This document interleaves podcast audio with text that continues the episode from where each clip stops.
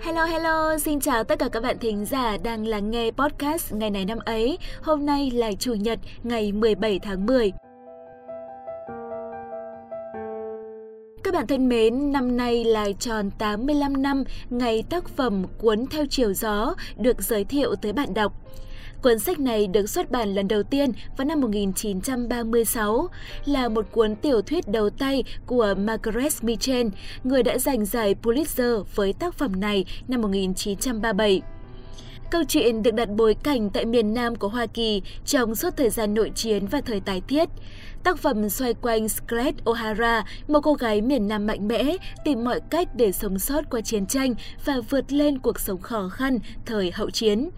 Trong nhiều cuộc bình chọn, cuốn Theo chiều gió được xếp vào danh sách những tác phẩm quan trọng và cần phải có của những người yêu sách. Thông điệp về nghị lực sống, các chủ đề về nữ quyền, giá trị thẩm mỹ cũng như nhân bản đã giúp tác phẩm lưu danh gần một thế kỷ. Cuốn sách được chuyển thể thành phim ra mắt vào năm 1939. Bộ phim đã giành được 8 giải Oscar, góp phần khiến cho tác phẩm này trở thành biểu tượng trong văn hóa đại chúng. Chuyện tình giữa chàng Red Buller và nàng Scarlett O'Hara trên bối cảnh đồn điền Atlanta đã chiếm trọn trái tim của khán giả. Tại Việt Nam, cuốn Theo chiều gió đã trở nên quen thuộc với bản chuyển ngữ của những dịch giả Phụ Kim Thư và dịch giả Dương Tường. Gần đây đã có một ấn bản mới của dịch giả Dạ Thảo đã ra đời.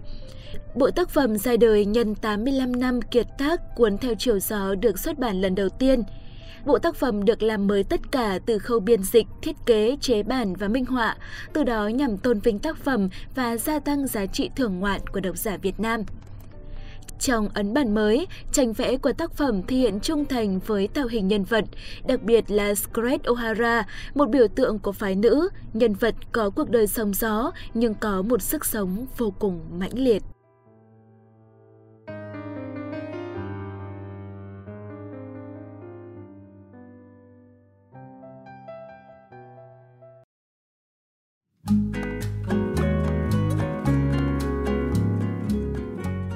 Chúng ta sẽ cùng tiếp tục với chương trình của ngày hôm nay. Hôm nay là ngày 17 tháng 10, ngày thứ 290 trong năm. Chúc các bạn thính giả có sinh nhật trong ngày hôm nay sẽ có một ngày thật vui vẻ, hạnh phúc, cảm nhận được thật nhiều tình yêu thương từ những người xung quanh dành cho mình. Sang tuổi mới, hãy gạt bỏ hết những gì không vui, sẵn sàng tinh thần lạc quan để bước tiếp một chặng đường mới. Mỗi ngày của bạn như thế nào là do chính suy nghĩ, quan điểm, tinh thần của bạn quyết định. Khi bạn luôn mong muốn cuộc sống của mình được vui vẻ và ý nghĩa thì bạn sẽ biết cách sống thế nào và đối mặt như thế nào. Chúc tuổi mới thật nhiều niềm vui và nhiều thành tựu. Hãy cùng tiếp tục chương trình ngày hôm nay với một câu danh ngôn thật ý nghĩa. Phần nội dung này hãy cùng gặp lại MC Viên Trà.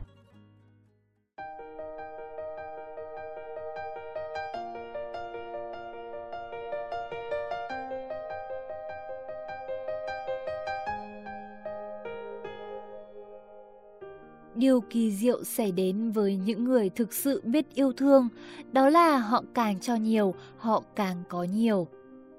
Viên trà xin chào các thính giả thân yêu của chương trình Mỗi ngày một danh ngôn. Rất vui khi được gặp lại các bạn và mang đến cho các bạn thêm một câu danh ngôn, một bài học quý giá trong cuộc sống này. Các bạn thân mến, chắc hẳn ai trong chúng ta cũng một lần mơ ước rằng điều kỳ diệu sẽ đến với mình, nhất là khi bạn đang khó khăn hay cô đơn nhất. Thực ra để có được điều kỳ diệu ấy không phải là khó. Bạn không cần chỉ mơ ước mà chính bản thân bạn có thể tạo ra được điều kỳ diệu cho cuộc đời của mình. Làm thế nào ư? Đơn giản lắm, chỉ cần bạn thực sự biết yêu thương, bạn cho đi càng nhiều, bạn sẽ nhận được càng nhiều.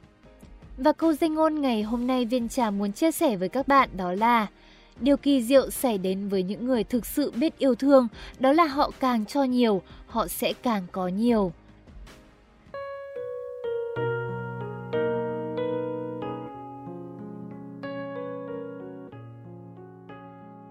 Đừng tính toán rằng mình phải cho đi bao nhiêu. Đừng tính toán rằng ngày nào mình sẽ nhận được lại. Bạn sẽ chẳng bao giờ có thể tính toán được, bởi cuộc sống luôn là chuỗi của những sự bất ngờ. Chỉ biết chắc chắn một điều rằng, cho đi càng nhiều, bạn sẽ nhận lại càng nhiều. Yêu thương sẽ được đền đáp bằng những yêu thương. Giờ đây chúng ta đã biết phải yêu thương như thế nào rồi đúng không ạ? Khi yêu một ai đó, hãy cho đi bạn nhé, và bạn sẽ nhận được những gì xứng đáng. Càng cho nhiều, càng có nhiều. Cảm ơn các bạn đã quan tâm lắng nghe chương trình ngày hôm nay. Chúc các bạn có một ngày thật nhiều hạnh phúc. Xin chào và hẹn gặp lại các bạn trong những chương trình lần sau. Bây giờ sẽ là phần thời lượng dành cho những kiến thức thú vị. Hãy đồng hành cùng với Khánh Hà và Quốc Đạt để tìm hiểu xem ngày hôm nay của những năm trong quá khứ đã có sự kiện quan trọng nào.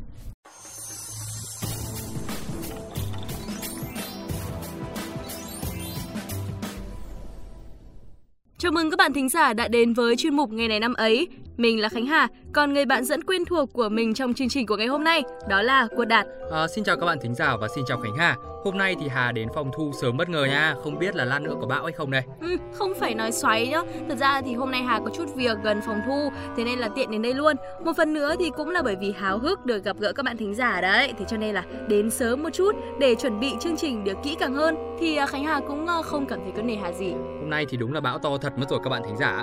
Thế Hà đã chuẩn bị được những gì rồi nào? Kể okay, cho Đạt okay. nghe xem nào. Ờ rồi, à, Khánh Hà sẽ kể ngay bây giờ đây. Thế nhưng mà không phải là cho một người thích trêu chọc bạn bè như Đạt đâu nhá. Mà để cho các bạn thính giả thân thương của chương trình ngày nay năm ấy đấy. Ngày 17 tháng 10 năm 1996, nền điện ảnh Việt Nam đã phải nói lời tạm biệt với một diễn viên tài năng, được biết đến như là gương mặt diễn viên xuất sắc và nổi tiếng nhất của điện ảnh Việt Nam thập niên 60, Lê Công Tuấn Anh. Lê Công Tuấn Anh sinh năm 1967 tại thành phố Sài Gòn, tên thường gọi là Lê Công, Nam diễn viên quá cố có cả ba và mẹ đều là người Huế. Ngay từ khi còn rất nhỏ, ba mẹ của Lê Công Tuấn Anh đã chia tay và anh phải bắt đầu cuộc sống như một đứa trẻ bụi đời, lang thang. Tuổi thơ của anh gắn liền với bụi đường hè phố, cuộc sống vô cùng vất vả. Hàng ngày anh kiếm sống bằng các công việc vặt như bán báo dạo, đánh giày và thậm chí trước đó còn có lúc phải đi ăn xin. Năm 12 tuổi, Lê Công được đưa vào trường giáo dục thiếu niên 3 vào năm 1979. Ở đây, Lê Công Tuấn Anh được học văn hóa và học nghề dưới sự chăm lo của bà Phước. Sau khi ra trường, anh đi làm thợ hàn, nhưng do ham mê nghệ thuật nên anh cũng tham gia vào các phong trào văn hóa văn nghệ tại nhà văn hóa quận 3. Tình cờ, nghệ sĩ Lê Bình phụ trách văn hóa quần chúng tại quận 3 đã phát hiện ra năng khiếu diễn xuất bẩm sinh của Lê Công Tuấn Anh nên đã giúp đỡ Lê Công và khuyến khích cho anh đóng kịch nói. Từ đây, những thành công liên tiếp đến với Lê Công Tuấn Anh khi anh được nhận vào đoàn kịch Kim Cương. Tiếp đó là nhận được lời mời đóng vai bác sĩ Quang, Đông Kỳ Sốt trong bộ phim Vị đắng tình yêu của đạo diễn Lê Xuân Hoàng. Và đây cũng chính là bộ phim đã đưa tên tuổi anh đến với khán giả. Tới năm 1996, Lê Công có cú đột phá lớn bằng vai diễn Chàng trai bị tâm thần với diễn biến tâm trạng phức tạp trong bộ phim truyền hình nổi tiếng, ngọt ngào và man trá. Trong phim, anh diễn cùng lúc hai nhân vật khác nhau, đây đồng thời cũng là bộ phim cuối cùng trong sự nghiệp của Lê Công Tuấn Anh. Anh cũng nhận được rất nhiều giải thưởng danh giá trong sự nghiệp diễn xuất của mình, nhưng đáng chú ý là hai giải thưởng kép nam diễn viên chính xuất sắc nhất tại Liên hoan phim Việt Nam lần thứ 10 vào năm 1993. Ngoài ra, anh từng 3 năm liên tiếp nhận giải Mai Vàng, diễn viên được yêu thích nhất vào các năm 1993, 1994 và 1995. Chưa đầy 10 năm trong làng điện ảnh, nhưng Lê Công đã đóng gần 70 bộ phim cho cả điện ảnh miền Nam và miền Bắc. Bên lĩnh vực sân khấu, Lê Công Tuấn Anh cũng đã đoạt huy chương vàng tại Hội diễn sân khấu toàn quốc đợt 2 tại thành phố Hồ Chí Minh năm 1995 với vai sói trong vở kịch Bước qua lời nguyền. Anh được công chúng lẫn giới phê bình, đánh giá cao trong các vai diễn mình tham gia và được mọi người thừa nhận là tài năng kiệt xuất của điện ảnh. Bởi mỗi bộ phim anh tham gia diễn xuất đều để lại những dấu ấn rất sâu đậm và gây xúc động nơi người xem. Thông tin về diễn viên Lê Công Tuấn Anh cũng đã kết thúc phần tin trong nước của ngày hôm nay. Và ngay bây giờ, hãy cùng Khánh Hà và Quốc Đạt tới với các sự kiện đáng chú ý trên thế giới. Năm 1979, mẹ Teresa được trao tặng giải Nobel Hòa bình cho những hoạt động diễn ra trong sự đấu tranh vượt qua sự nghèo khổ và cùng quẫn là những điều đe dọa hòa bình. Bà từ chối bữa tiệc mừng truyền thống và yêu cầu gửi số tiền 192.000 đô cho người nghèo ở Ấn Độ khi đạt giải thưởng, bà đặt câu hỏi chúng ta có thể làm gì để thăng tiến nền hòa bình thế giới và đưa ra câu trả lời hãy về nhà và yêu chính gia đình mình. Mẹ Teresa sinh năm 1910 tại Albania và bắt đầu tham gia hội truyền giáo từ thiện tại Kolkata, Ấn Độ từ năm 1950. Ở đây, bà giúp đỡ những người nghèo khó trong suốt gần nửa thế kỷ. Hình ảnh nhỏ bé của mẹ Teresa trong bộ trang phục sari giản dị màu trắng xanh trở nên nổi tiếng khắp thế giới. Bà mất tại Kolkata vào ngày 5 tháng 9 năm 1997. Mẹ Teresa còn được biết đến với tên Thánh của người bần cùng vì lao động miệt mài, không mệt mỏi cho người nghèo. Rất buồn khi phải nói rằng đây cũng là thông tin cuối cùng trong ngày này năm ấy hôm nay. Rất hy vọng chương trình đã đem tới cho các bạn thính giả những thông tin bổ ích và phút giây thư giãn thật thú vị. Còn bây giờ thì Quốc Đạt và Khánh Hà xin chào tạm biệt và hẹn gặp lại.